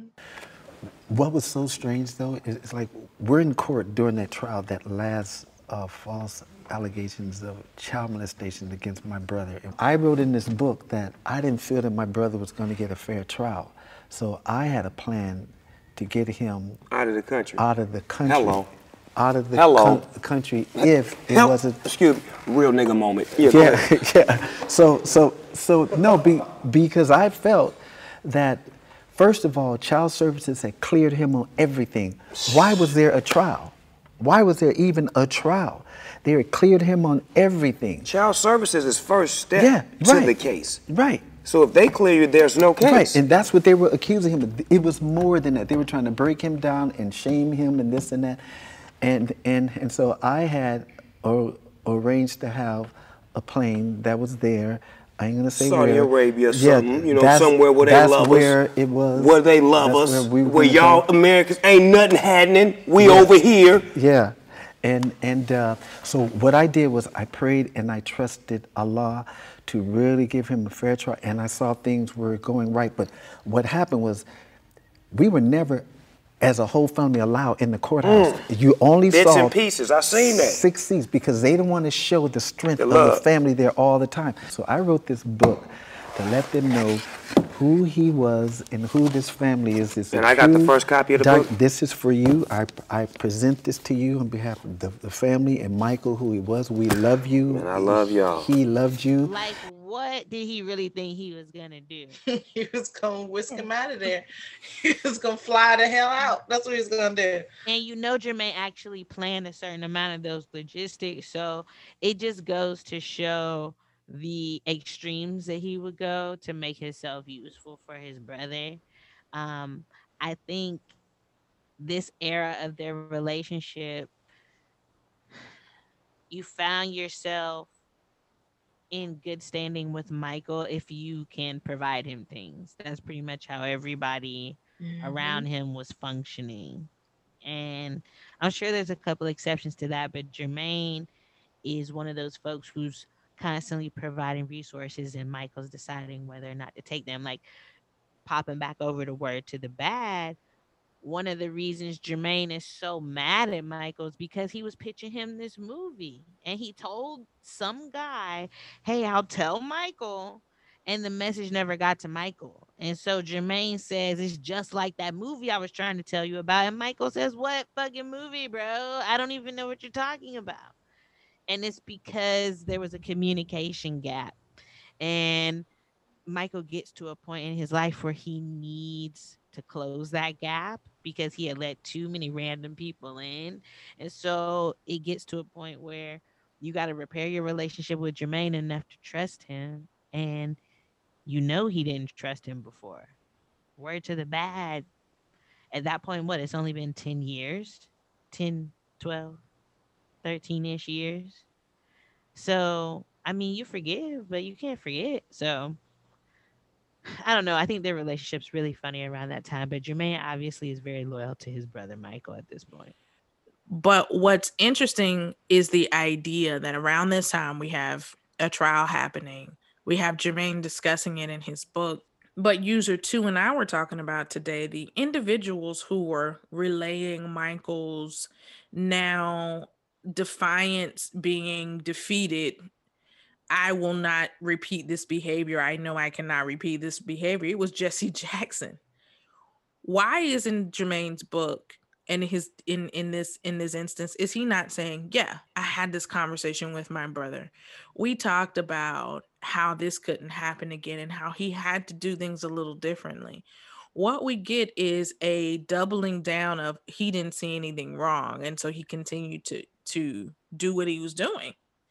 Um instead of a very what i would find brotherly and love you know it's, it's it's like all those verses in the bible that talk about beware the kisses of a friend. You know you really want the friends around who will tell you what are you doing you know you don't want the people who are just going to lick your boots or or say i hear what you're saying and then just go with what you're saying and so he actually gives credence to the critics who say it's just about this for them it's just about what Michael would, could do for them. So they're covering for him because there's not a balance of the critique that needed to, you know, that that rebuke in love, you know, that we all need because we're never all right and we all make mistakes and make miscalculations. You don't see that. And and I'm wondering where is that in this book? Was any of that in this book for Michael? Was there any critique of what was The- happening in his life? This because this, this- seems like a perfect j- place to insert some critique. N- No, this book was not in any way, shape, or form a rebuke of anything that Michael has ever done in his life. This book, and this book was released in 2012. Uh, it was published in 20 September of 2011. It was released in 2012. It, this book is very much so, and I wrote it down um, as one of the, the themes of the book to explain. Jermaine is trying to explain away and debunk any myth that he feels like was ever said about Michael, any lie he feels like was ever Okay. said about Michael. Well, let me ask you this: Y'all both read this, so I want to know both of y'all's eh, thought. Did he try to make Michael perfect and without fault? He I don't think he Yes or tried no? to I mean, yes or no. If you had to balance it out and say more yes or more no, which one is it? Yes or no? Yeah. What do you think too? Do you mean in Michael's whole life or in the later half? In in his pr- In the entire his- book, In his book, yeah. In in what he's saying in the book, do you think he tried to make Michael without fault or tried to balance out Michael's good and bad, you know, the humanity of him, or do you think he really tried to wash away any fault for Michael? Mm, Um, I don't know if he washed it away because he really doesn't give us the kind of introspective detail that you would need for that. It's very much a chronological retelling of events. Mm-hmm. Like this is what happened, and here's what I was Mhm. doing, and I was here, and then I was there, and And a lot of events he wasn't even there for. He's Yeah. retelling something. He's secondhand telling stuff. But and so that that I mean honestly the question that you asked is not really a yes or no question because he he's trying to to humanize Michael I think in a way that he feels that the media has kind of demonized Michael. Think he's Mm. trying to go back and undo that and he's trying to tell the things that he heard from Katherine or he heard from other family members. Because you got to remember, a lot of these years, him and Michael weren't talking. That's what I'm he- saying. So our, he are heard Michael's from other people. are, he he he said he made a mistake. And the book wasn't really about him. In any of this, could he point out some of Michael's mistakes? yeah, That's my question. Did he do that? yeah, and he he talked about him and why it made him so mad. Mhm. Well, I mean, no, no, no. I'm not talking about that. I'm talking about Michael's mistakes. We're talking about Michael is the most Oh, of this book. So that that's that's the part that I'm gonna have a problem with with the book. That to me is going to make the book not believable as a whole, even if our parts I can find believable. You're not gonna write this book about your brother. It's just like if I wrote a book about my sister, she wrote a book about me. if you make me perfect, I'm say, bitch, you lying, but I appreciate you. You know, um, you can give the people the real deal, but It- you know, the real deal is some, and you know this man, even in the Yeah. intervening years where you wa- all weren't tight, you know this man because your mama was definitely telling you the tea. But that's what his point is. I think the point or his biggest contention with Michael is that there was a huge communication gap that nobody could close at a certain point. And the only thing that forced it closed was the threat of jail time.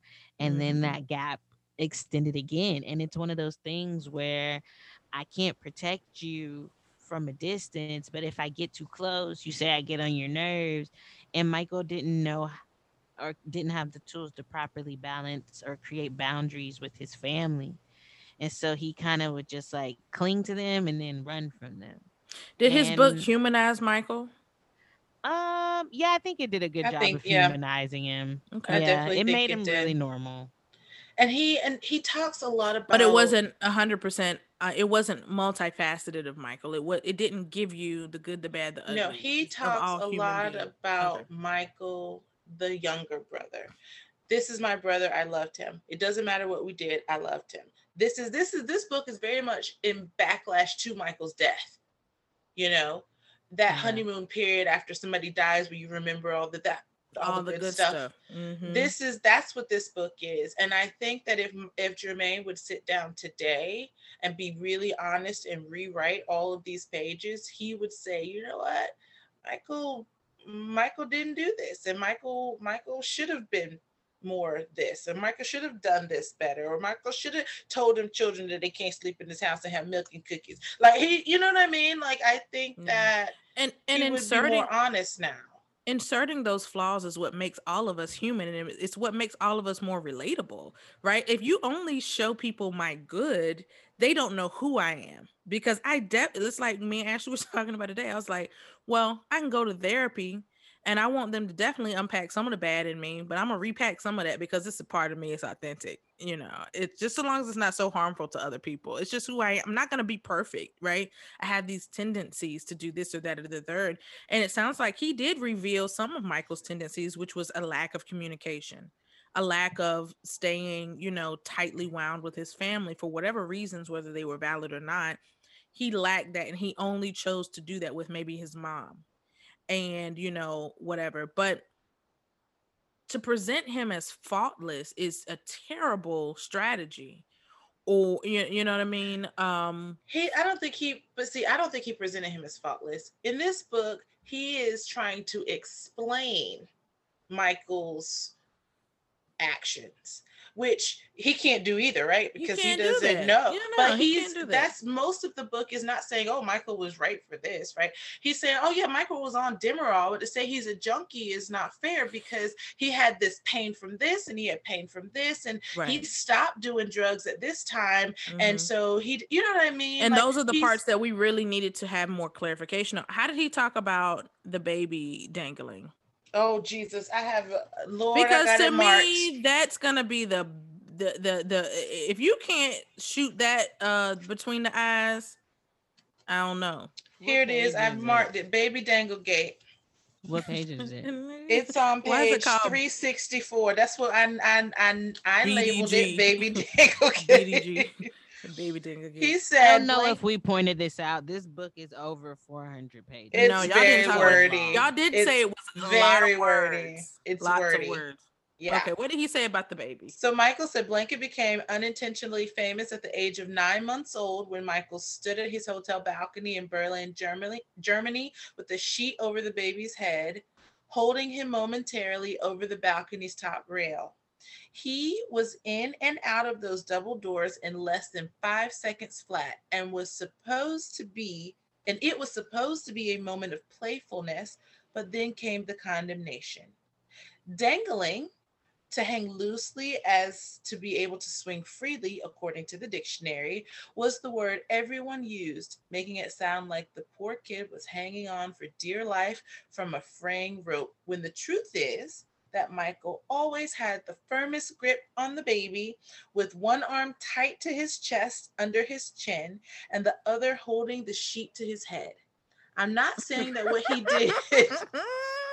I'm not saying that what he did with Blanket wasn't foolish because it was. He knew it was.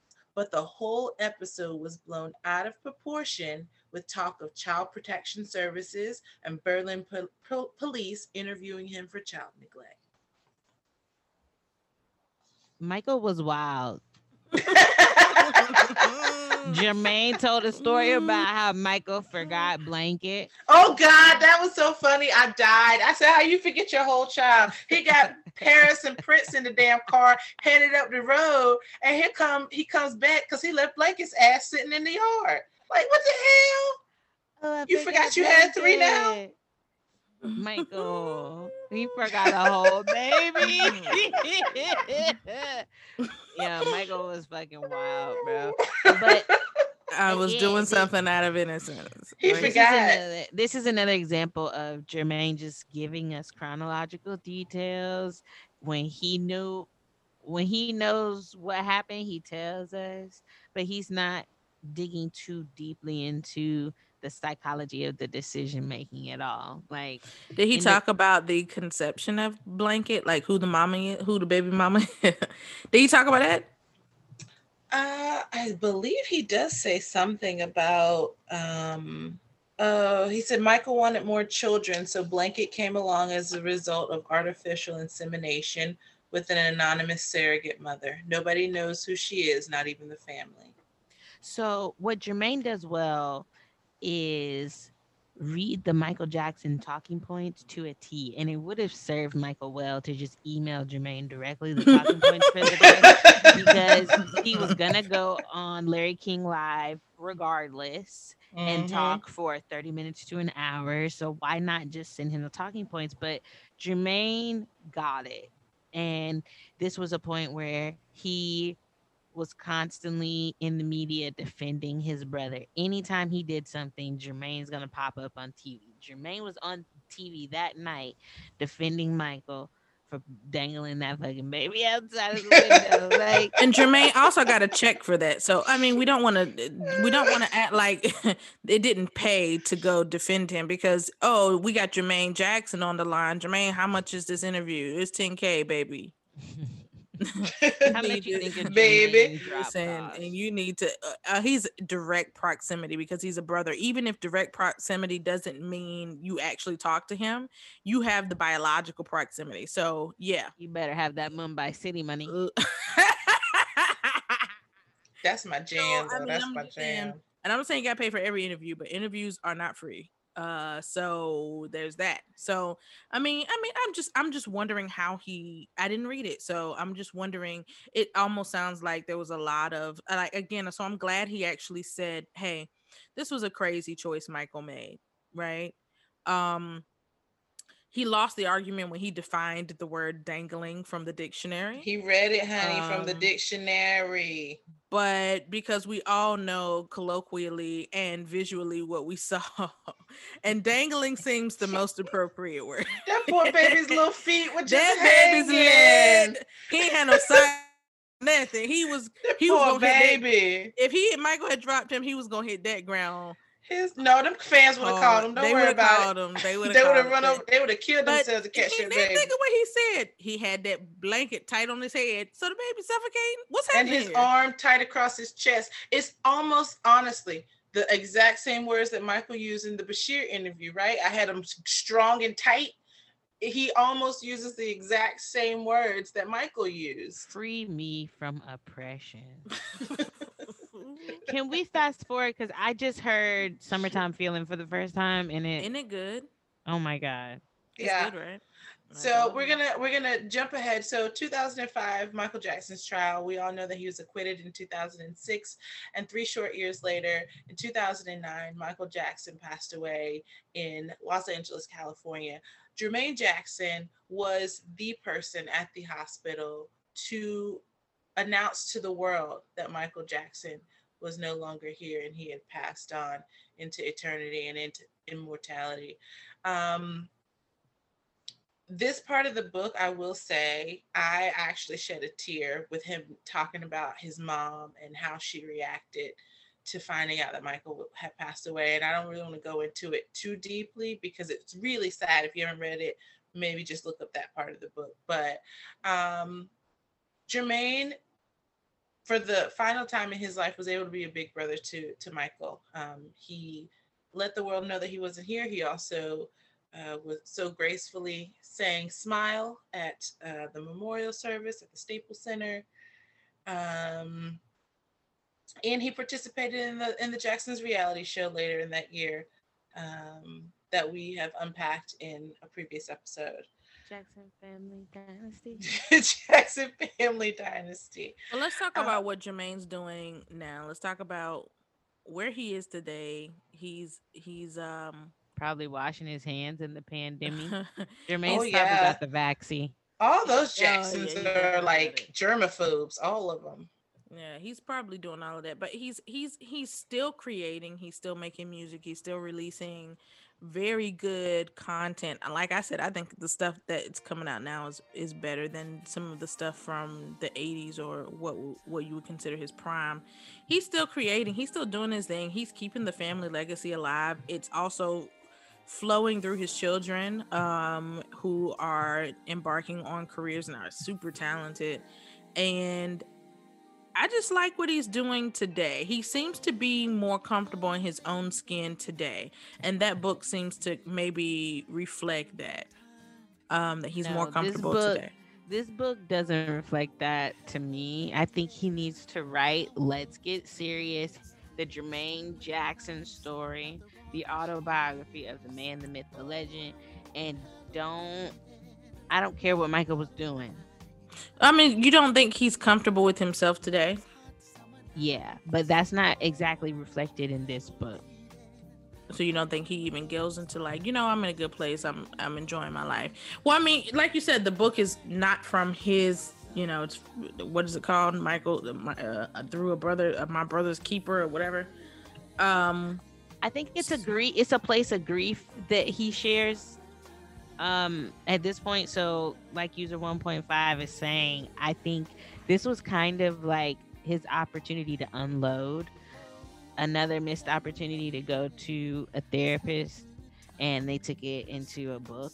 Um, it's again it's monetized and we have to Yeah. stop you know that family just monetizing every area of your life is not a good idea Well, it's okay, but also like what Jermaine didn't know at that point was you need to pair this with some self help, Mm-hmm. um, some very some work, some internal work, and probably with a professional like all of us do, so that you Yeah. can work through the grief piece because it's really heavy to have to make that announcement, um, whether your brother is the king of pop or not.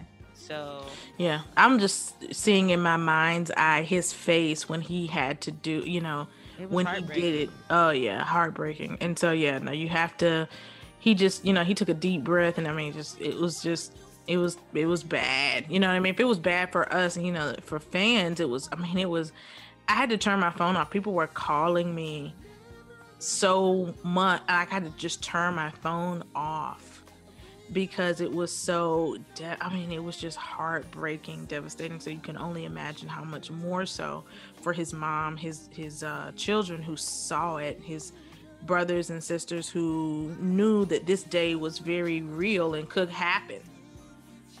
And Yeah, then it sucks. did happen you know and then that really sucks. And then to be the one to have to go out here and be strong enough to make the announcement there, there- there's a strength there that not everyone had in that moment. And he did and he did it with dignity. So we, we listen we love jermaine um and we would love to talk to him if he ever wants to come on our show. And he can tell us like you know what who the user one is you you know what? i don't like some things you said about me i'm, Just I'm don't happy ask him about his hair, please. i'm happy to hear it i don't, I don't have I nothing to say be- it's nice and neat as i have always okay. said Let's be clear. I am going to ask Jermaine one question about his hair.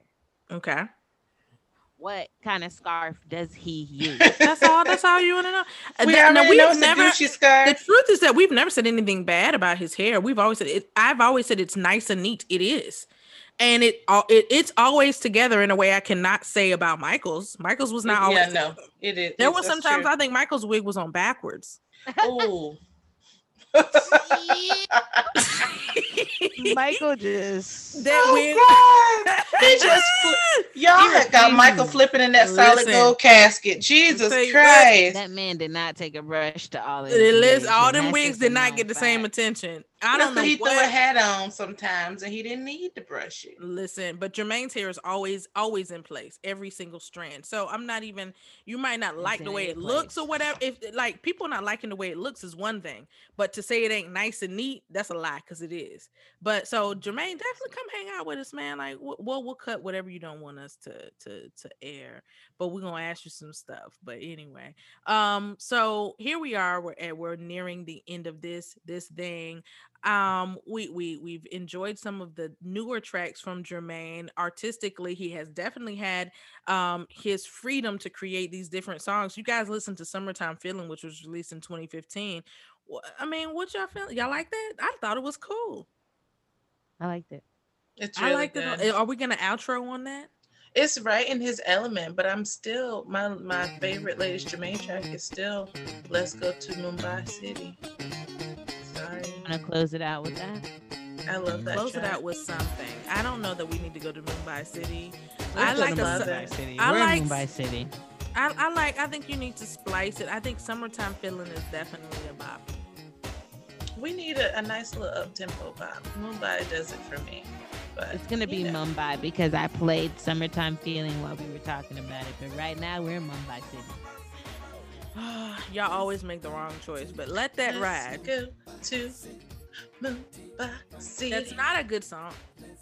well, it's, it's not just- his song. He's it's just, on the chart. It's just catchy, but it's actually this has been a wonderful discussion with Jer- talking about Jermaine Jackson. Jermaine Jackson is really an uns- unsung hero in the Jackson family. He is an incredible artist, um, older brother to Michael, and honestly, I think he's he's a pretty big anchor in the Jackson family. He's got his hand in everything. And uh, any final words for the listeners about Jermaine Jackson, user one? Jermaine, you're the man. Come on our show, man. We want to talk. We, we you owe us at least a couple of minutes because we bought tickets to a show that we thought you would be at. So, like, I'm not trying to like strong arm you or nothing like that, but like, we definitely could talk about some things. But we love you, bro. Like, come on now.